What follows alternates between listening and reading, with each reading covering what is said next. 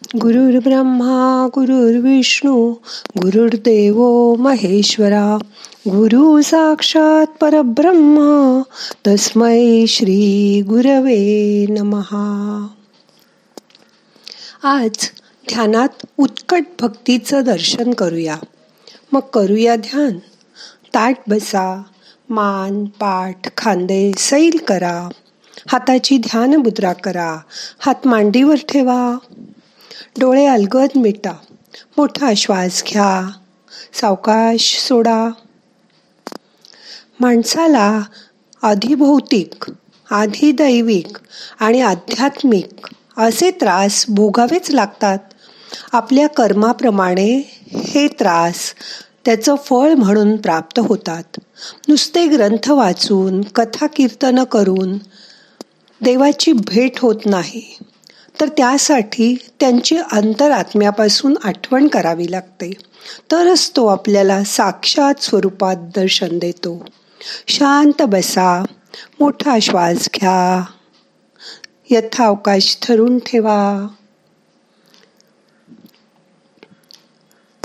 सावकाश सोडा. एक छोटीशी गोष्ट सांगते. ती ऐका. एकदा एक अतिशय हुशार चोर एका श्रीमंत माणसाच्या बंगल्यावर चोरी करण्यासाठी गेला.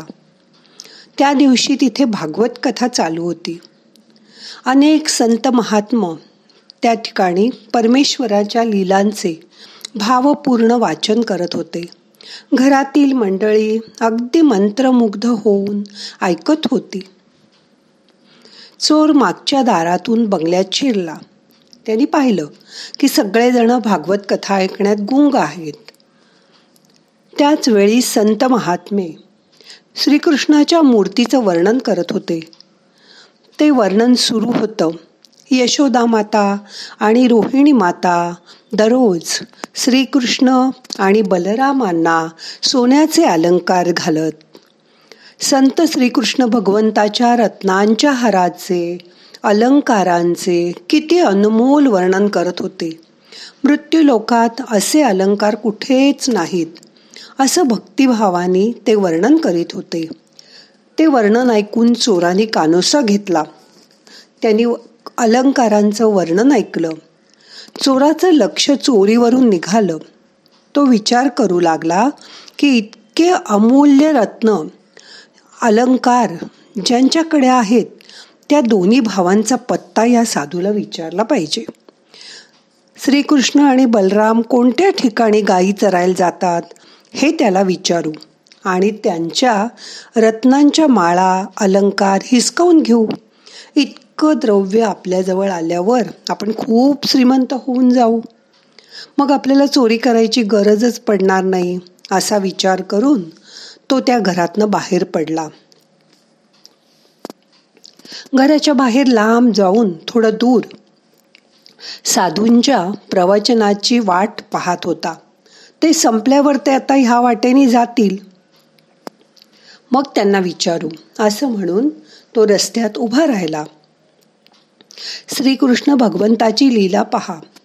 त्या चोराने भागवत आणि भक्तीचे प्रसंग या आधी कधीच ऐकले नव्हते.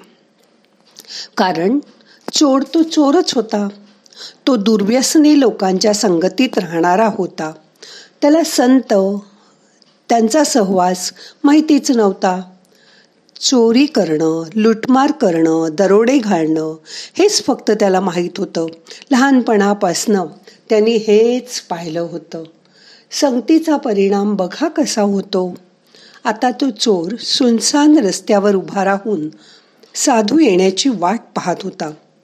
कधी एकदा तो साधू येईल आणि मी त्या दोन भावांचा पत्ता विचारेन असं त्याला झालं. खूप वेळ तो त्यांची वाट पाहत उभा राहिला. खरं तर त्याचा पेशन्स संपत आला पण त्याला वाटलं एकदाच डल्ला मारला की आपलं काम होईल. म्हणून तो तसाच उभा राहिला. तिकडे प्रवचन संपलं. साधू बंगल्याच्या बाहेर आले आणि त्या रस्त्याने आपल्या पर्णकुटीत जायला निघाले. साधू समोर आल्याबरोबर त्या चोराने चाकू काढला आणि साधू समोर जाऊन उभा राहिला. चाकूचा धाक दाखवत त्यांनी साधूला विचारलं तुम्ही ज्या दोन भावांबद्दल आत्ता त्या बंगल्यात सांगत होतात त्यांचा पत्ता मला सांगा. नाहीतर यमलोकात जायची तयारी करा. त्या साधूलाही भीती वाटली. त्यांनी उत्तर दिलं अरे बाबा मी तिथे भागवत कथा सांगत होतो. चोर म्हणला मला फसवू नका. कसली भागवत कथान कसलं काय? तुम्ही त्या दोन भावांच्या दागिन्यांचं केवढं वर्णन केलं त्याच्या किमतीही खूप आहेत. त्या अमूल्य रत्नाने बनले आहेत. असं तुम्ही सांगत होतात? मला त्या दोघांचा पत्ता द्या. साधू त्या चोराला समजावून सांगू इच्छित होता पण तो काही ऐकेच ना. मग साधूंनी विचार केला ह्या द्रव्य लव्य लुब्ध माणसाला अविवेकी मूर्ख माणसाला ज्ञानाच्या गोष्टी काही कळणार नाहीत. याला फक्त याच्याच भाषेतलं उत्तर समजेल. याच्या मनात फक्त सोनं अलंकार दागिने हाच विचार आहे. साधूने त्या चाकूचं भय पण घेतलं. मन त्यांचंही शाशंक झालं. आपला जीव वाचवण्यासाठी साधू म्हणाले वृंदावनात जा. तिथे दोन्ही भाऊ सकाळी सकाळी गायी चरायला येतात. तिथे ते तुला भेटतील. एवढं बोलून ते साधू महात्मे तिथून काढता पाय घेते झाले आणि पर्णकुटीकडे निघून गेले. जाता जाता चोराने त्याला म्हटलं तुम्ही मला पत्ता सांगितलात. म्हणून मला ते दागिने मिळाले की त्याचा अर्धा हिस्सा मी तुम्हाला देईन हं? साधू नुसतेच हसले. चोर वृंदावनाकडे जायला निघाला. भरभर भरभर चालत त्याने वृंदावन गाठलं. संध्याकाळच्या सुमारास तो तिथे पोचला.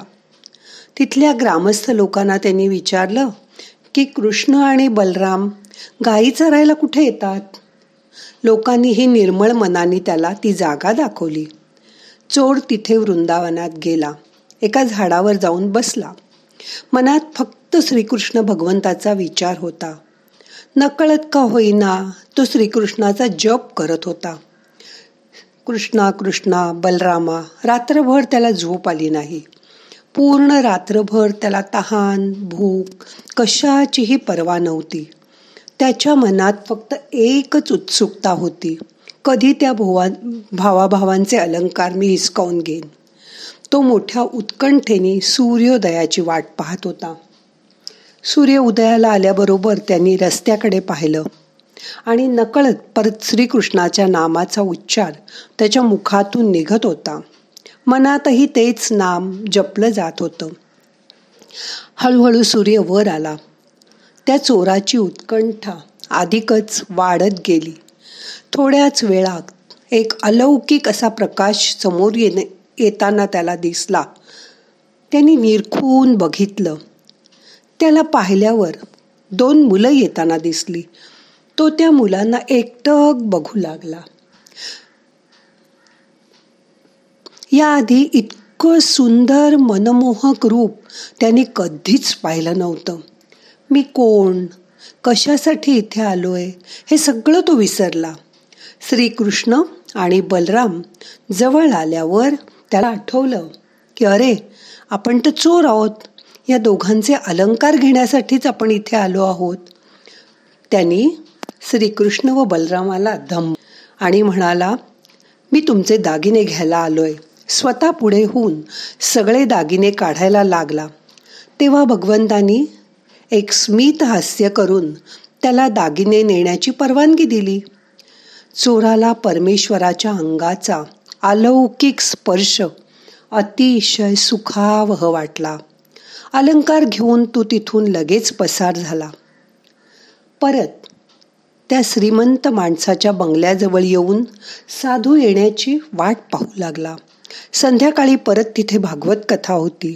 साधू समोरून येताच त्यांनी म्हटलं की दोन्ही भावांचे दागिने मी आणले. आता हा अर्धा वाटा तुम्ही घ्या. साधू खूपच अस्वस्थ झाले. त्याला म्हणाले तू कोणत्या मुलांचे दागिने चोरून आणलेस? चोर म्हणला विसरलात का? काल तुम्हाला मी कृष्ण आणि बलरामाचा पत्ता विचारला होता. तुम्ही म्हणाला तू वृंदावनात जा. तिथे गेलो आणि त्यांचं नावही विचारलं. त्यांच्याकडूनच हे दागिने आणले. त्या साधूला खूप आश्चर्य वाटलं. त्याला म्हणाले मला त्या मुलांना भेटायचंय. मला तिथे घेऊन जा. चोर म्हणाला चला. सगळे वृंदावनात पोचले. तिथे कृष्ण आणि बलराम एका वृक्षाखाली बसलेले होते. चोर म्हणाला ते बघा तिकडे बसलेत. पण साधूला तर काहीच दिसेना. फक्त चोराला मात्र ते दोन्ही मुलं दिसत होती. साधूला आणखीही आश्चर्य वाटलं आणि मनात थोडी खंतही वाटली दुःखही झालं. चोर श्रीकृष्ण भगवंताला आणि बलरामाला म्हणाला तुम्ही या साधूंना का दिसत नाही? तुम्ही त्यांना दिसा नाहीतर ते मला लबाड आहे असं म्हणतील. त्या चोर भक्ताच्या हट्टापायी महात्म्यांनाही परमेश्वराचं दर्शन झालं. साधूच्या डोळ्यात अश्रू आले तो रडायला लागला आणि म्हणाला हे भगवंता मी अनेक वर्षापासून भागवत कथा करतो. जन्मभर मी आपलंच स्मरण करत आलोय. पण अशी कृपा माझ्यावर तुम्ही केली नाहीत. आणि या चोराला तर फक्त अलंकारच हवे होते. याला आपल्या ईश्वर तत्वाबद्दल काहीच माहीत नव्हतं. मग याला आपण दर्शन कसं दिलं भगवंत म्हणाले कारण त्या उत्कटतेने उत्कट भावनेने तू मला कधी बोलावलंच नाहीस. म्हणून मी तुला दर्शन दिलं नाही. साधू रडायला लागला. पुढे भगवंत सांगू लागले की नकळत का होईना त्याचा साधूच्या शब्दावर दृढ विश्वास होता. भलेही त्याला माझ्याबद्दल काहीच माहीत नव्हतं पण मला शोधण्याची उत्कट इच्छा त्यांच्या मनात होती. त्याच्या अंतःकरणात होती. रात्रभर तो माझं स्मरण करीत होता. म्हणून मी त्याला दर्शन दिलं. तशी उत्कटता तुझ्या अंतःकरणात कधीच नव्हती. आता ही तुला त्याच्या हट्टामुळेच दर्शन होतं आहे. हे सर्व दृश्य पाहून चोराचं मतपरिवर्तन झालं. त्याचं मन बदललं. तो खूप आनंदित झाला. व त्या साधूच्या सहवासात श्रीकृष्ण भगवंताचा परमभक्त झाला. त्या साधूंनी त्याच्यामध्ये अमूलाग्र बदल घडवला. पण दुसऱ्याच्या मध्ये अमूलाग्र बदल घडवताना स्वतःही बदलणं खूप आवश्यक आहे. म्हणून ह्या संसारात दुसऱ्याच्या शब्दावर विश्वास ठेवताना तो मनापासून ठेवा. चांगल्या लोकांच्या सज्जन लोकांच्या सहवासात राहा. मग संसार रूपी सागरातून तरुण जाण्यासाठी तुम्हाला स साधू संतांचे शब्द त्यांची निर्वाण भाषा त्यांचा उपदेश नक्की उपयोगी पडेल. आता मन शांत झालंय. त्या श्रीकृष्णाची मनात आठवण करा. मन शांत करा. मोठा श्वास घ्या. यथावकाश धरून ठेवा. सावकाश सोडा. श्रीकृष्णाचं रूप मनामध्ये आठवा. मनापासून त्याला वंदन करा.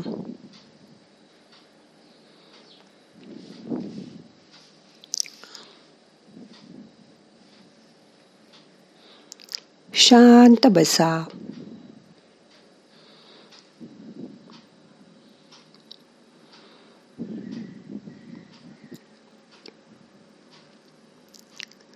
आता आपल्याला आजचं ध्यान संपवायचंय. प्रार्थना म्हणूया.